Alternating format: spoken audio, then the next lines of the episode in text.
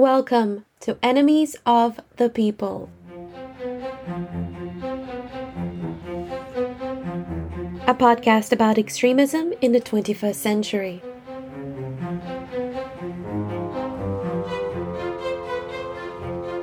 Hello, frenemies. It's me, Maria Norris, and welcome to season two of Enemies of the People. Happy New Year, everyone. I was planning on doing a sort of 2021 retrospective in December, but sadly, I got very sick and lost my voice completely, so I couldn't record anything. That's why the podcast is also coming to you one week late. I'm sorry. I am starting 2022 thinking about one thing and one thing only disruption. We are entering the third year of a pandemic that has been so badly mismanaged, causing hundreds of thousands of unnecessary deaths. Fascism and extremism continue to rise, and everywhere everyone is living in a state of insecurity and anxiety. I myself suffer from mental health issues, and they are euphemistically called an adjustment disorder. Of course, my adjustment is disordered. I don't want to adjust to living in a world such as this. I want to live in a better world, and I think we will achieve this through disruption disrupting the narrative that everything is okay, and disrupting the fiction that we live in an equal society. And this podcast is my own form of disruption, my attempt to discuss extremism and fascism plainly with you and all of our guests. So it is in the spirit of disruption that I am proud and excited to introduce you to our guest this week, Professor Sunny Singh Professor Singh is a writer, an academic, and an author. She is a preeminent decolonial public intellectual and the author of one of my favorite books of the last few years, Hotel Arcadia. Professor Singh is also one of the creators of the Jhalak Prize, a literary award celebrating books by black and other minority writers underrepresented in the publishing industry here in the UK. Sunny and I talked about writing, academia, the empire, and the importance of stories as a form of disruption. So, without further ado, here's Professor Sunny Singh.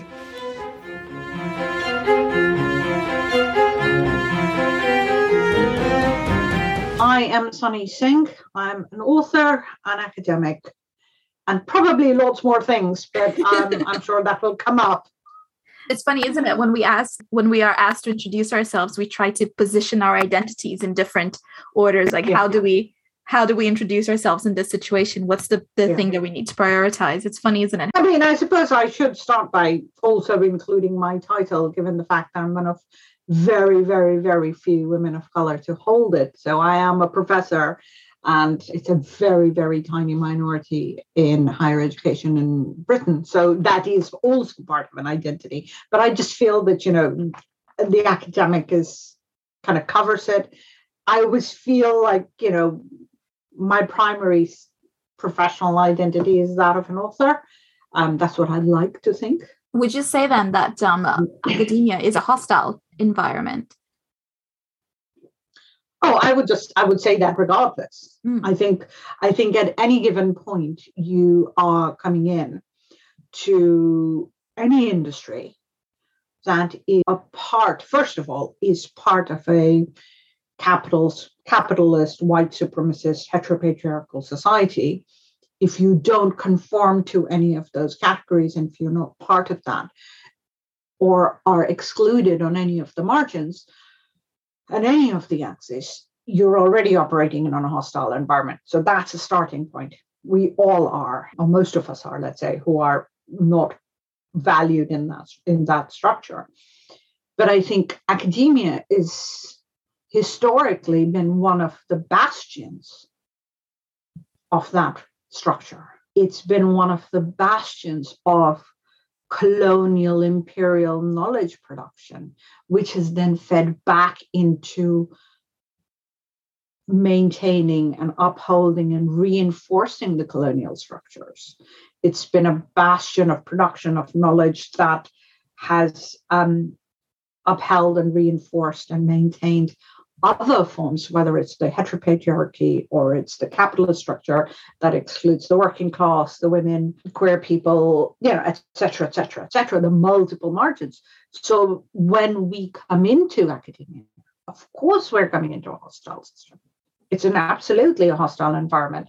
And I think we would be foolish to assume anything else. I think that's one of the ways to be able to navigate academia in that case, is to be very aware that you're going into a hostile environment rather than trying to in some ways comfort ourselves that somehow this is this is going to be great.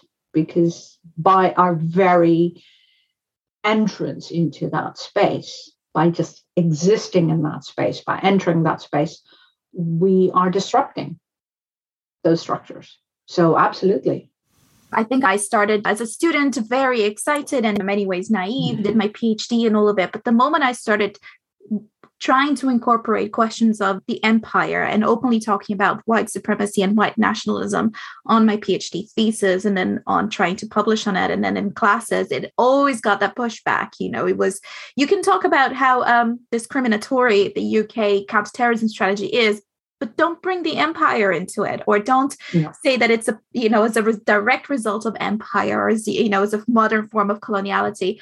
Don't talk about we can talk about racism in the classroom but there's no need to talk about whiteness and white supremacy. That's taking it too far.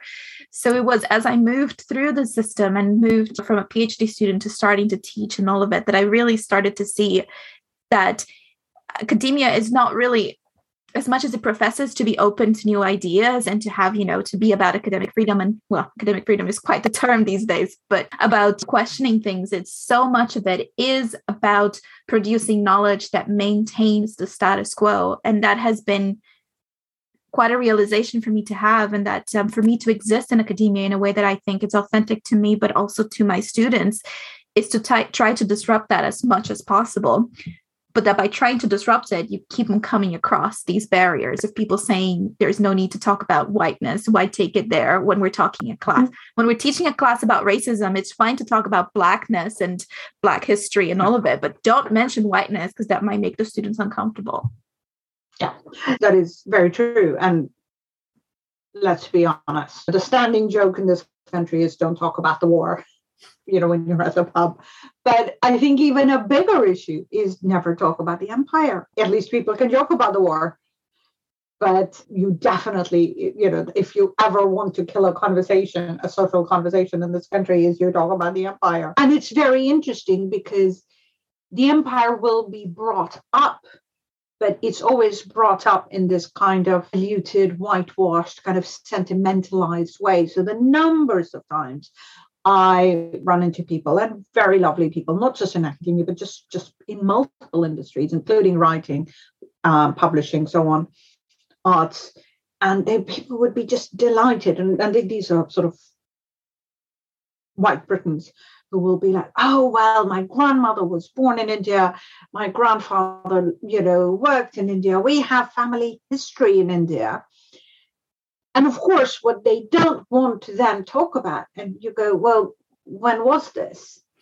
And you do realize that if it was prior to 47, 1947, they were there as imperial colonial administrators and a part of the, that, that oppressive apparatus. And they don't want to talk about it. They don't want to accept that because it's nice, it kind of having that, the grandmother born in India or the grandfather who served in Bombay or whatever is meant to provide a little bit of global appeal and kind of you know flag up some kind of a pseudo cosmopolitan credit but what it once you ask that additional question then it starts it gets them very uncomfortable. And part of it is because of course that requires a confrontation with the empire and imperial history and the fact that when Britons were living, whether it's you know Kenya or Zimbabwe or India or Singapore or Hong Kong or you know Jamaica, these were imperial processes. These were imperial officials enacting and enforcing imperial oppression. And obviously, that becomes really problematic to then address. And so it's easier to to try and sentimentalize it, to romanticize it, rather than accept that there is this very, very problematic history. And the sad part is that I think if we were to accept that, we would do better. Conversation would go better. My grandparents were born in colonial, you know, colonized India. I hold no animus towards individual Britons. I live here. I'm quite happy to, you know, be part of the processes. I, you know, I'm I'm here. I do want us to confront our history so we can actually have a more, more trusting and trusted conversation and move forward with not just interpersonal but collective relationships that are based on justice. But that can't happen if one side's just sort of like we shall never talk about the empire. For me i think one of the results of never being able to talk about the empire is that very few people unless you're affected by it realize that in many ways we're still living under imperial constructions and not just the immigration system, but the institutionalized racism, the UK counterterrorism strategy, just like there are so many things that are in place to maintain the order of the empire and to control people the way they're supposed to be controlled. You know, racialized bodies have less access to the spoils of empire. Mm-hmm. And when the spoils of empire, the origins of empires only happened because of what was wrought on racialized bodies. So the fact that we can't talk about it allows people mm-hmm. to think that it's over rather than seeing the modern ways in which empire is expressed. Yeah. Well, I mean, I always think about one of the, the points that always makes me rethink the ways in which we are all complicit. So prior to the 2008 banking bailout, the prior to that, the largest state bailout was for the end of slave trade. And of course, that bailout was not for the people who were enslaved, but to the people who did the enslaving. Now, what I find really fascinating is that, of course, that bailout was not kind of, it didn't come directly from the Treasury, it was sort of set up. So it was paid off. And I think, if I remember correctly, the last payment was made in 2015, which, of course, when you look at it, you say, okay, that's what it is. But when you stop and say, well, that means every member of the British Empire, regardless of whether we were on this isle or not, paid for that bailout. If we paid taxes, if we lived here before 2015, we paid for that bailout. And that makes all of us, even though we are living how, you know, this many, you know, years later, 200 years or so later, nearly two centuries later, in some way we have all been made complicit in that. And I think when you start rethinking that process instead of kind of leaving it as, oh, we ended the slave trade and then we outlawed slavery and was a glorious moment. You start thinking of the very long tail. It does mean that all of us on this planet alive today were made complicit in this process. And we have all paid for it. We've all paid those who not only enslaved in the early in the 200 you know in the era itself but who benefited from it and then benefited from the bailout and then continued those colonial hegemonic processes. So in, in a sense we've all been made complicit for our own destruction and oppression and and violence that has been committed against us. And i think those are the kinds of conversations we should have not you know it's not about guilt and who did bad things and some kind of a checklist or, or a balance sheet. It's about thinking about how do we move past that? How do we move past? Because when you know one of the things this country loves to talk about especially when it comes to the former colonies is we have shared histories. So the numbers of times that you know british politicians press diplomats you know, development aid workers. I mean, everyone. Oh, we have shared history. Well, wonderful. But our shared history isn't such a straightforward one. So, can we talk about how and this process of being made forced to be complicit in one of the most, if not the most heinous genocidal events that lasted for 400 years. And then we were forced to become complicit with that. And those of us alive today are still com- had been forced to be complicit. That's a shared history. And for me, what's interesting is to think about how once we recognize how we were all forced into complicity, into collusion, then there is no point in having the conversation about guilt. Because in all, in different ways we've all been implicated. So yes you know somebody who is white working class in sort of manchester. You know, went down to the coal mines you know was in the steel mills. As complicit as someone like my grandparents who were forced to pay taxes to the empire. So that that could potentially open up a space for us to have a conversation that moves past the checklist and the balance sheets and the straightforward guilt and you know fairness and innocence and all of those and and remove it from that sentimentalized emotive field the kind of that that sort of affective ways of um, confronting the situation and move to a much more rigorous ethical scale. And i think that's what we need to do. And we have we need to all work towards it. Otherwise we'll be constantly repeating this over and over again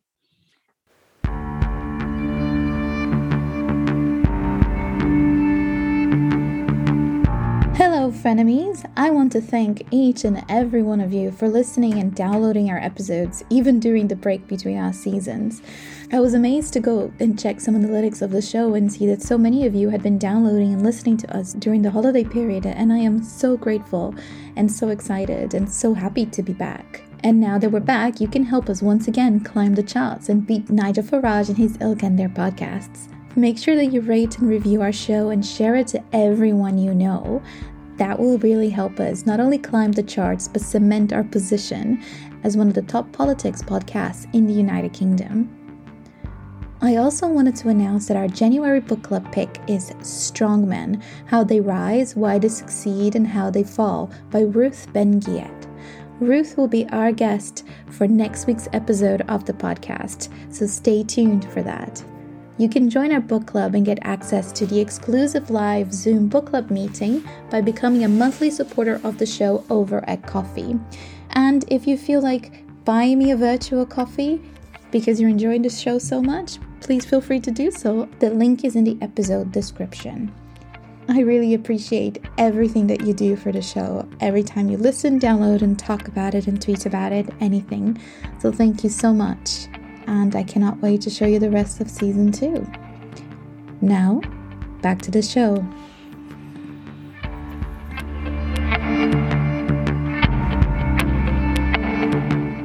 You're an author. To what extent do you think that all of this is, is ingrainedly linked to a failure of storytelling? Of um, the stories that are told about the empire in the media, how much do you think that that failure of imagination, that failure of storytelling plays a role into the situation we're all in right now when it comes to this denial of our history, essentially. I wouldn't call it a failure. The reason I wouldn't call it a failure is because when we say failure, there is an assumption that we tried. There is an assumption that we tried to do something and we tried, or there was at least at some place an intention to succeed. This is not a failure of imagination. This is a deliberate excision of imagination. This could also be called, therefore, a learned, developed, nurtured paucity of imagination. And so, yes, absolutely. You know, the fact that we don't get the story, that we are still not able to publish stories that do not automatically go into kind of Raj nostalgia. If stories that don't conform to it are somehow seen as radical. And, and that's a strange process. But and it's not only about stories that are sort of historical fiction set in, in the past. But as we said about early, earlier about academic conversations, it's the same thing with creative work. The fact that we cannot fathom that there is a link between what happened before in multiple places, overseas as well as here in Britain, that because of Britain's history, it is inextricably linked with historical oppressions and and primarily three phenomena slave trade empire genocide. And that every time we we must confront anything it needs to it, that that underpins it. So when you're going to write that novel which is all about you know a weekend away in country with you know friends who have met after oxford 20 years later and now they're going to have their their moment of you know coming you know confronting mortality whatever that country home is, has been built on empire, slave trade, and genocide. That cannot be removed. So, unless we can confront it, there's always going to be in those very Downton Abbey esque beautiful spaces a rather large elephant or rhino or pick your, you know, and and the failure to confront it or is not simply a failure it's a refusal. And so when we when i talk think about and when i say it's the excision of imagination or the paucity of imagination and learned paucity it's also a paucity of ethics and it's a refusal and denial of any kind of ethical commitment not only to a kind of, you know, wonderful decolonizing kind of buzzword, but to the British individual and collective selves.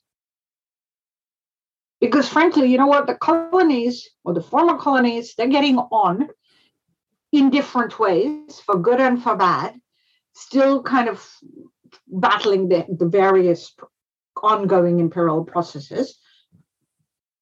But they're kind of confronting it and trying to move on. And I think one of the ways that I think about how things have quite spectacularly been excised is when we look at that wonderful word from the that came up in the 70s and the 80s post-colonial literature as an undergraduate i always argued that why were these post-colonial literatures why was the term always applied and these literatures were supposed to arrive from the former colonies? We were already confronting our post coloniality. The, the people, the systems, the organizations, the institutions, the nations who didn't want to confront it were the colonizers. So we don't like to talk about post coloniality of Britain, of France, of Spain, of Italy, of Germany, of Austria. And we need to. Because the post colonial processes are being lived out politically, economically, demographically, culturally, whether they like it or not. And I think they have chosen to pretend they need not confront it. And the elephant, or whichever the exotic animal you choose, is getting more and more difficult to ignore. That's really what it comes down to. So that's where I would sit on that. Yeah. yes, the stories haven't been told. in that case, then it follows that the, the creative industries as a whole, but publishing industry in particular, is also a hostile environment. I have said this before, and yes, publishing industry is a hostile environment, and for very similar reasons. You know, there's there's a very kind of superficial, mythologized idea of free speech, which I find kind of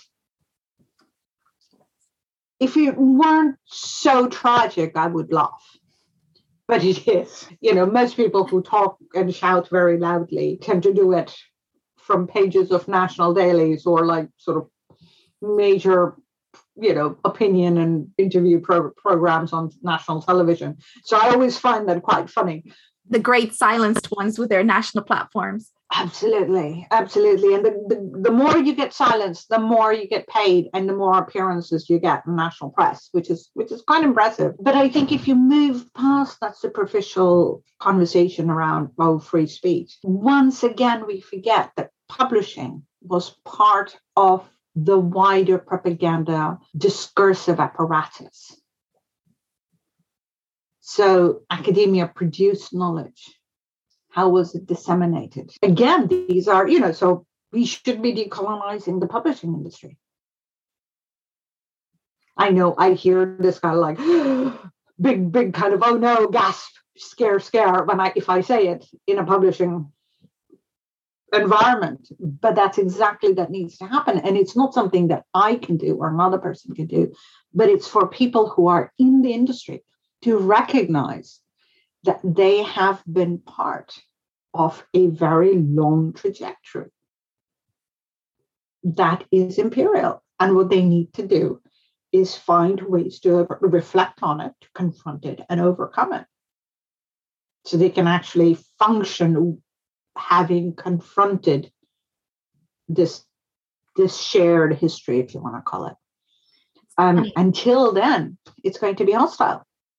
Yeah, and it makes me think of this whole thing about you know decolonizing the curriculum and how some people think that that means just having more diverse reading lists, and um, adding people to reading lists is the easiest thing to do. It's not what we mean when we're talking about decolonial- decolonializing the curriculum. That is just cosmetic in many ways. Yeah. Well, I I don't think decolonizing the curriculum is is some kind of an end all in itself. It's a small starting step, but it's only the first step. What we don't talk about is decolonizing pedagogy. We don't talk about decolonizing praxis. We don't talk about decolonizing citations. All of the parts that make up academic work and academic life require that same process. So I agree. Uh, you can't just sort of say, well, we have now added four people out of 16, and now that's my tick box and it's done, because that's not how it works. If it's going to be taught the same exact way, if it's not going to necessarily confront the complicated issues in other texts. So there is no reason why you need to remove Dickens from the syllabus. That is not what decolonizing means. It's simply adding Sam Selvon doesn't do anything. You need a much more critical, theoretical, philosophical engagement with that process and with teaching of those texts. Otherwise, you know, unless you're also questioning what made up the canon, what were the processes involved, what are the processes required to undo that, what was the impact of constructing this canon. We're not, we're, you know, we're not doing very much. We're just adding on certain bit of cosmetic gloss. That's it. It's not only about what are we teaching, but how are we teaching and why are we teaching mm-hmm. and what structures are we reinforcing through our teaching. Mm-hmm. But that's much harder, yeah. isn't it? and that's what, what's it called? The academic institution balks at the questions that need to be asked in order to do the work that needs to be done.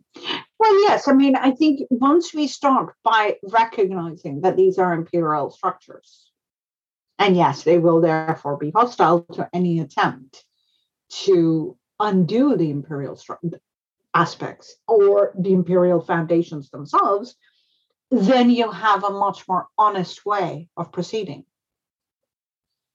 I think a large part of this that we we experience is a kind of gaslighting at a mass scale where you have not only um, you know i find it fascinating that institutions have suddenly decided that decolonization is the word. So now everybody's decolonizing. I find it fascinating to see academics who if you look at their publishing record, if you look at what they have produced by way of knowledge, are absolutely fundamentally imperial and have now reinvented themselves in the blink of an eye as decolonial and decolonizing experts. It's a version of what we've been living for the last 20 years, where, you know, DEI diversity, equality, inclusion. It's a racket. It's a scam where, when you think about all the people who are actually the experts who produce the knowledge, who have the experience, who constructed the work, aren't the ones who are speaking and talking and training and providing the guidance and leading these great programs you know because because i think the at the end of it what the institution wants to do is to provide a gloss without actually fundamentally changing. And the only way it can do that is by this gaslighting process where, where these, these words and concepts are adopted, hollowed out, emptied of meaning, and then regurgitated in meaningless ways. And that is that is a fundamental part of this process because what it is intended to do is to stop any real change from ha- happening. You know, I think if you if you can spend enough resources, so time, energy, money, people talking about change, you never have to make it. And then you look like you're doing something about it when you're really mm-hmm. not. Exactly. And that's why I always think, you know, these things are working exactly as they're designed to work. It's not a coincidence, it's not a failing of it. As you said, you know, it's it's a design it's a feature of their own design and that's why they work this way yeah. I wanted to ask as well about the Jhalak Prize. To what extent was it created to disrupt this hostile environment of the publishing industry? Well, it's meant to disrupt at every level that we can we can get to. It's a prize, but it's also a lobby group. It's it's an exercise in disruption. It's it's an exercise in troublemaking. To quote Representative John Lewis from the civil rights movement in the States, we make good trouble. And we like to continue making good trouble because there's much to be done. And, you know, for I think what is good, and we've been very fortunate, is that we are a community initiative. So we have we are supported, we exist because of volunteers, because of all our resources are community granted, community provided, you know, so all the ways people are involved is about the community. It gives us something really special where we are absolutely independent from all processes of institutions in multiple ways. I mean, obviously we are we are guided by certain legal constraints and so on, but we are not constrained by publishers and publishing industry. We're not constrained by grant grant giving bodies. We are not constrained by corporates, etc., etc., etc. In some ways, we can then function kind of in a as the rogue player because our only commitment, the only people, the only accountability we have is to our community of fellow writers and readers and especially writers of color.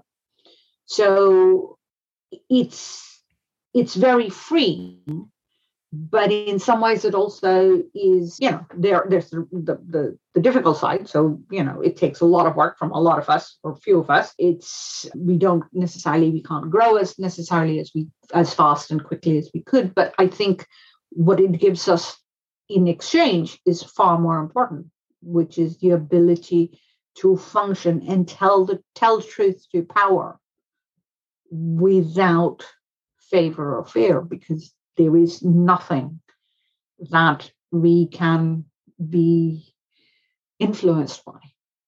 And that's, I think, that's a very unique and in many ways a powerful place to be. Absolutely um, adore it. Ever since it was founded, I love it.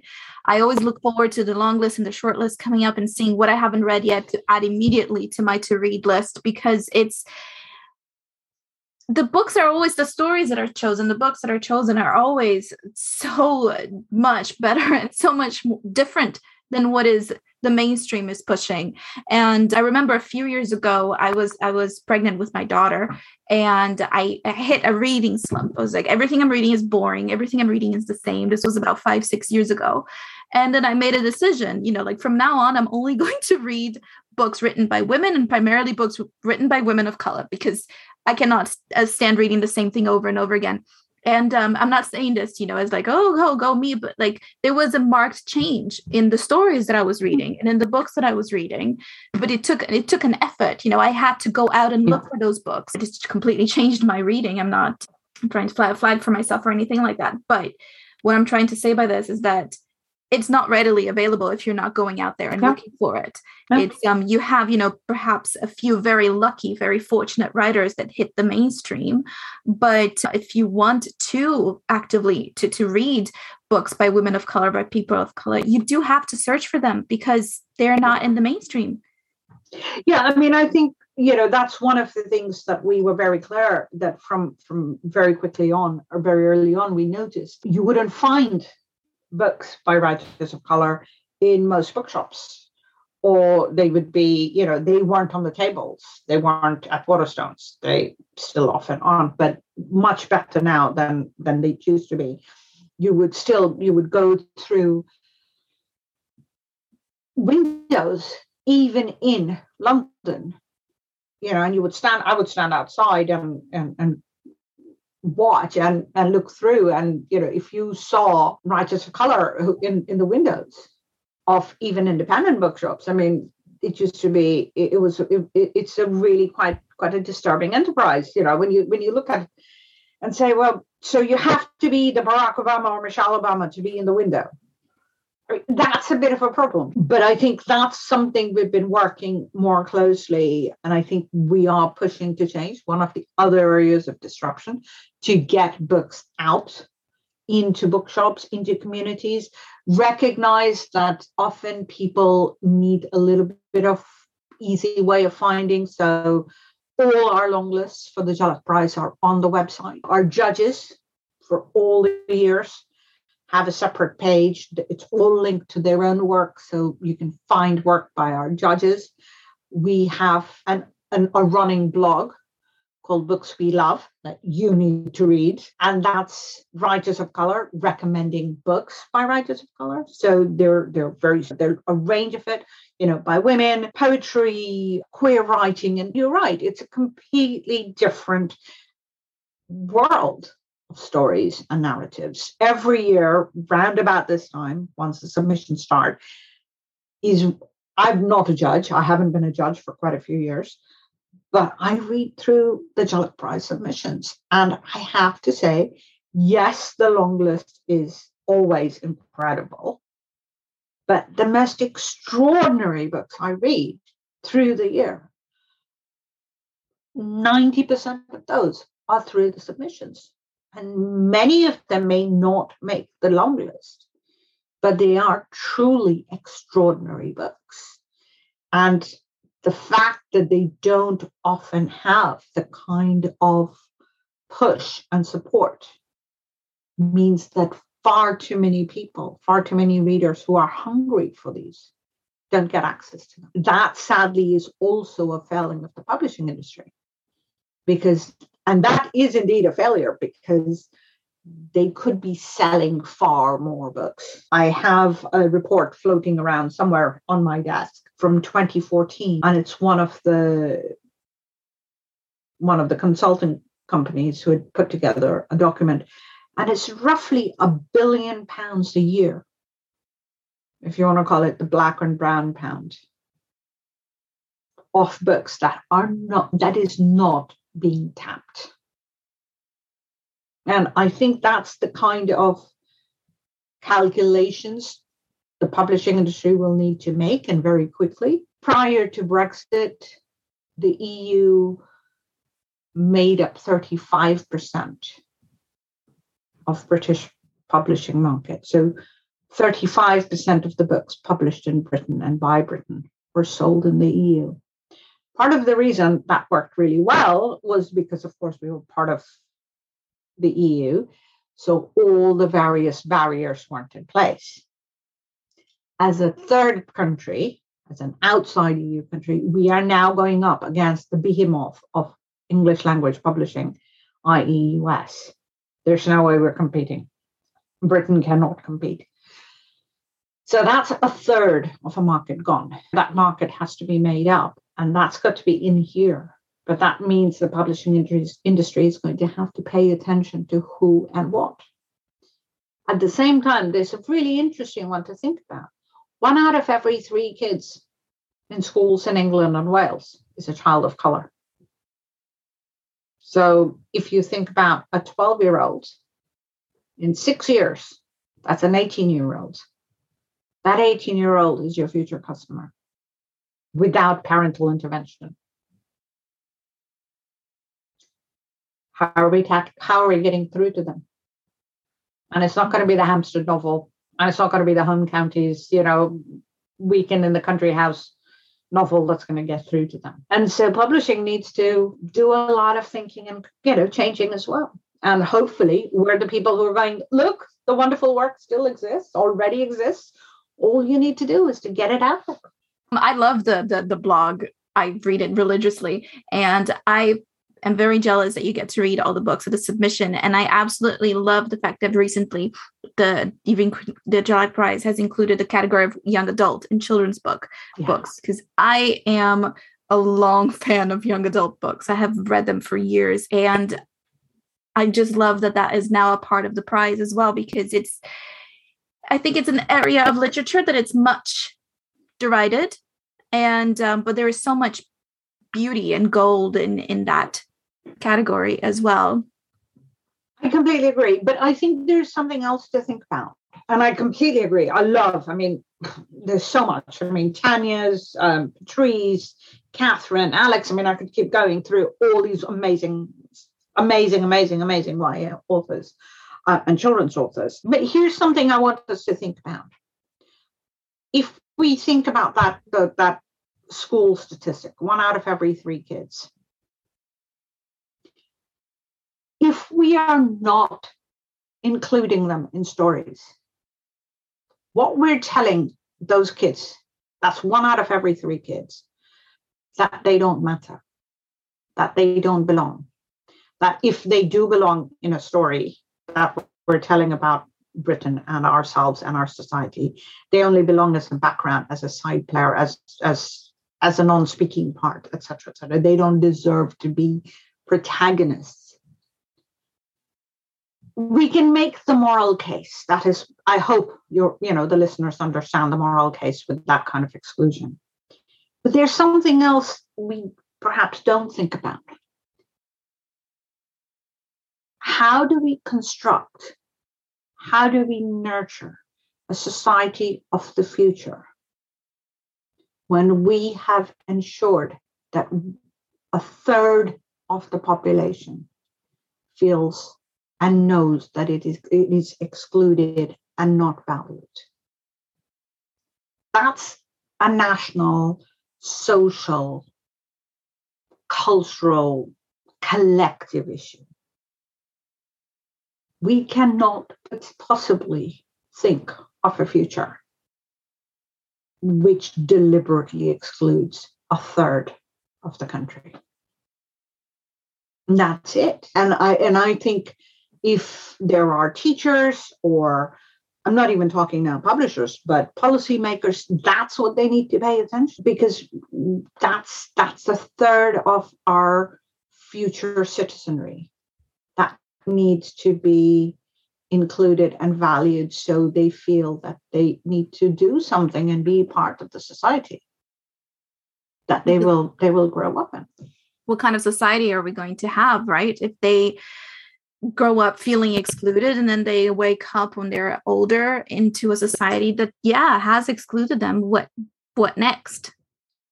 What happens you can't you can't build a creative just equal functioning society when you've excluded a third of your population so deliberately and so comprehensively. And that's why it's not just about a moral case, it's everybody's future, every single person who lives in this country. And everything that we've spoken to since the beginning of this recording, talking about the production of knowledge in academia and moving towards publishing and the stories that we're telling, it all comes back to this to what kind of society are we building for ourselves mm-hmm. and for the future? And how can we live in it and how can we function in it but also how can we thrive in it and how can we construct a better mm-hmm. more secure more safe thriving society if we keep on repeating the same mistakes exactly and again you know i think these are i wonder how much of these are mistakes and how many, much of these are kind of quite short term selfish deliberately ignorant decisions that are being made with an idea that somehow acting against the collective good can translate into individual profit or benefit. And it may well do in short term. But I think history shows us that that is not a sustainable form of behavior. That is not a sustainable form of living we must think collectively as well as individually. Absolutely. Thank you so much, Sunny. This has been incredible. I'm so glad we finally had this opportunity to talk. and I've only gotten through like half of my planned questions. We could have gone on for ages. So thank you so much for taking your time. Yeah, thank you. This was great. I'm glad we got a chance to talk. We've been working on this for a while. So we have. It's lovely to talk. Thank you. That was Professor Sunny Singh. You can find her on Twitter at Prof Sunny Singh. Next week, we will be talking to Ruth Ben Ghiat. Ruth is a professor of history and a scholar of fascism and authoritarian leaders, and we will be talking about her research as well as her book, Strongmen How They Rise, Why They Succeed, and How They Fall, which is also our January book club pick. As always, I will be doing a giveaway, so to be in with a chance to win a free copy of Strongmen, you can donate to the show over a coffee or send us a screenshot of your review of the show. Remember, if you join as a monthly supporter, you will also get exclusive access to our live Zoom book club meeting at the end of the month. The link is in the episode description. This season, we not only want to climb up the charts, but cement our position as one of the top politics podcasts in the UK. So please share our podcast widely, tell everyone you know, click the share button with wild abandon, send smoke signals, whatever you can do to get the word around. I know I sound desperate, but really, this show grows because of you, and I am so grateful. You know, this is my passion project, and honestly, we wouldn't be here if it wasn't for your continuous support. Thank you so much. You can find us on Twitter at EnemiesPod. I'm on Twitter at Maria W. Norris. Thank you so much for listening, and I'll see you next week for more Enemies of the People.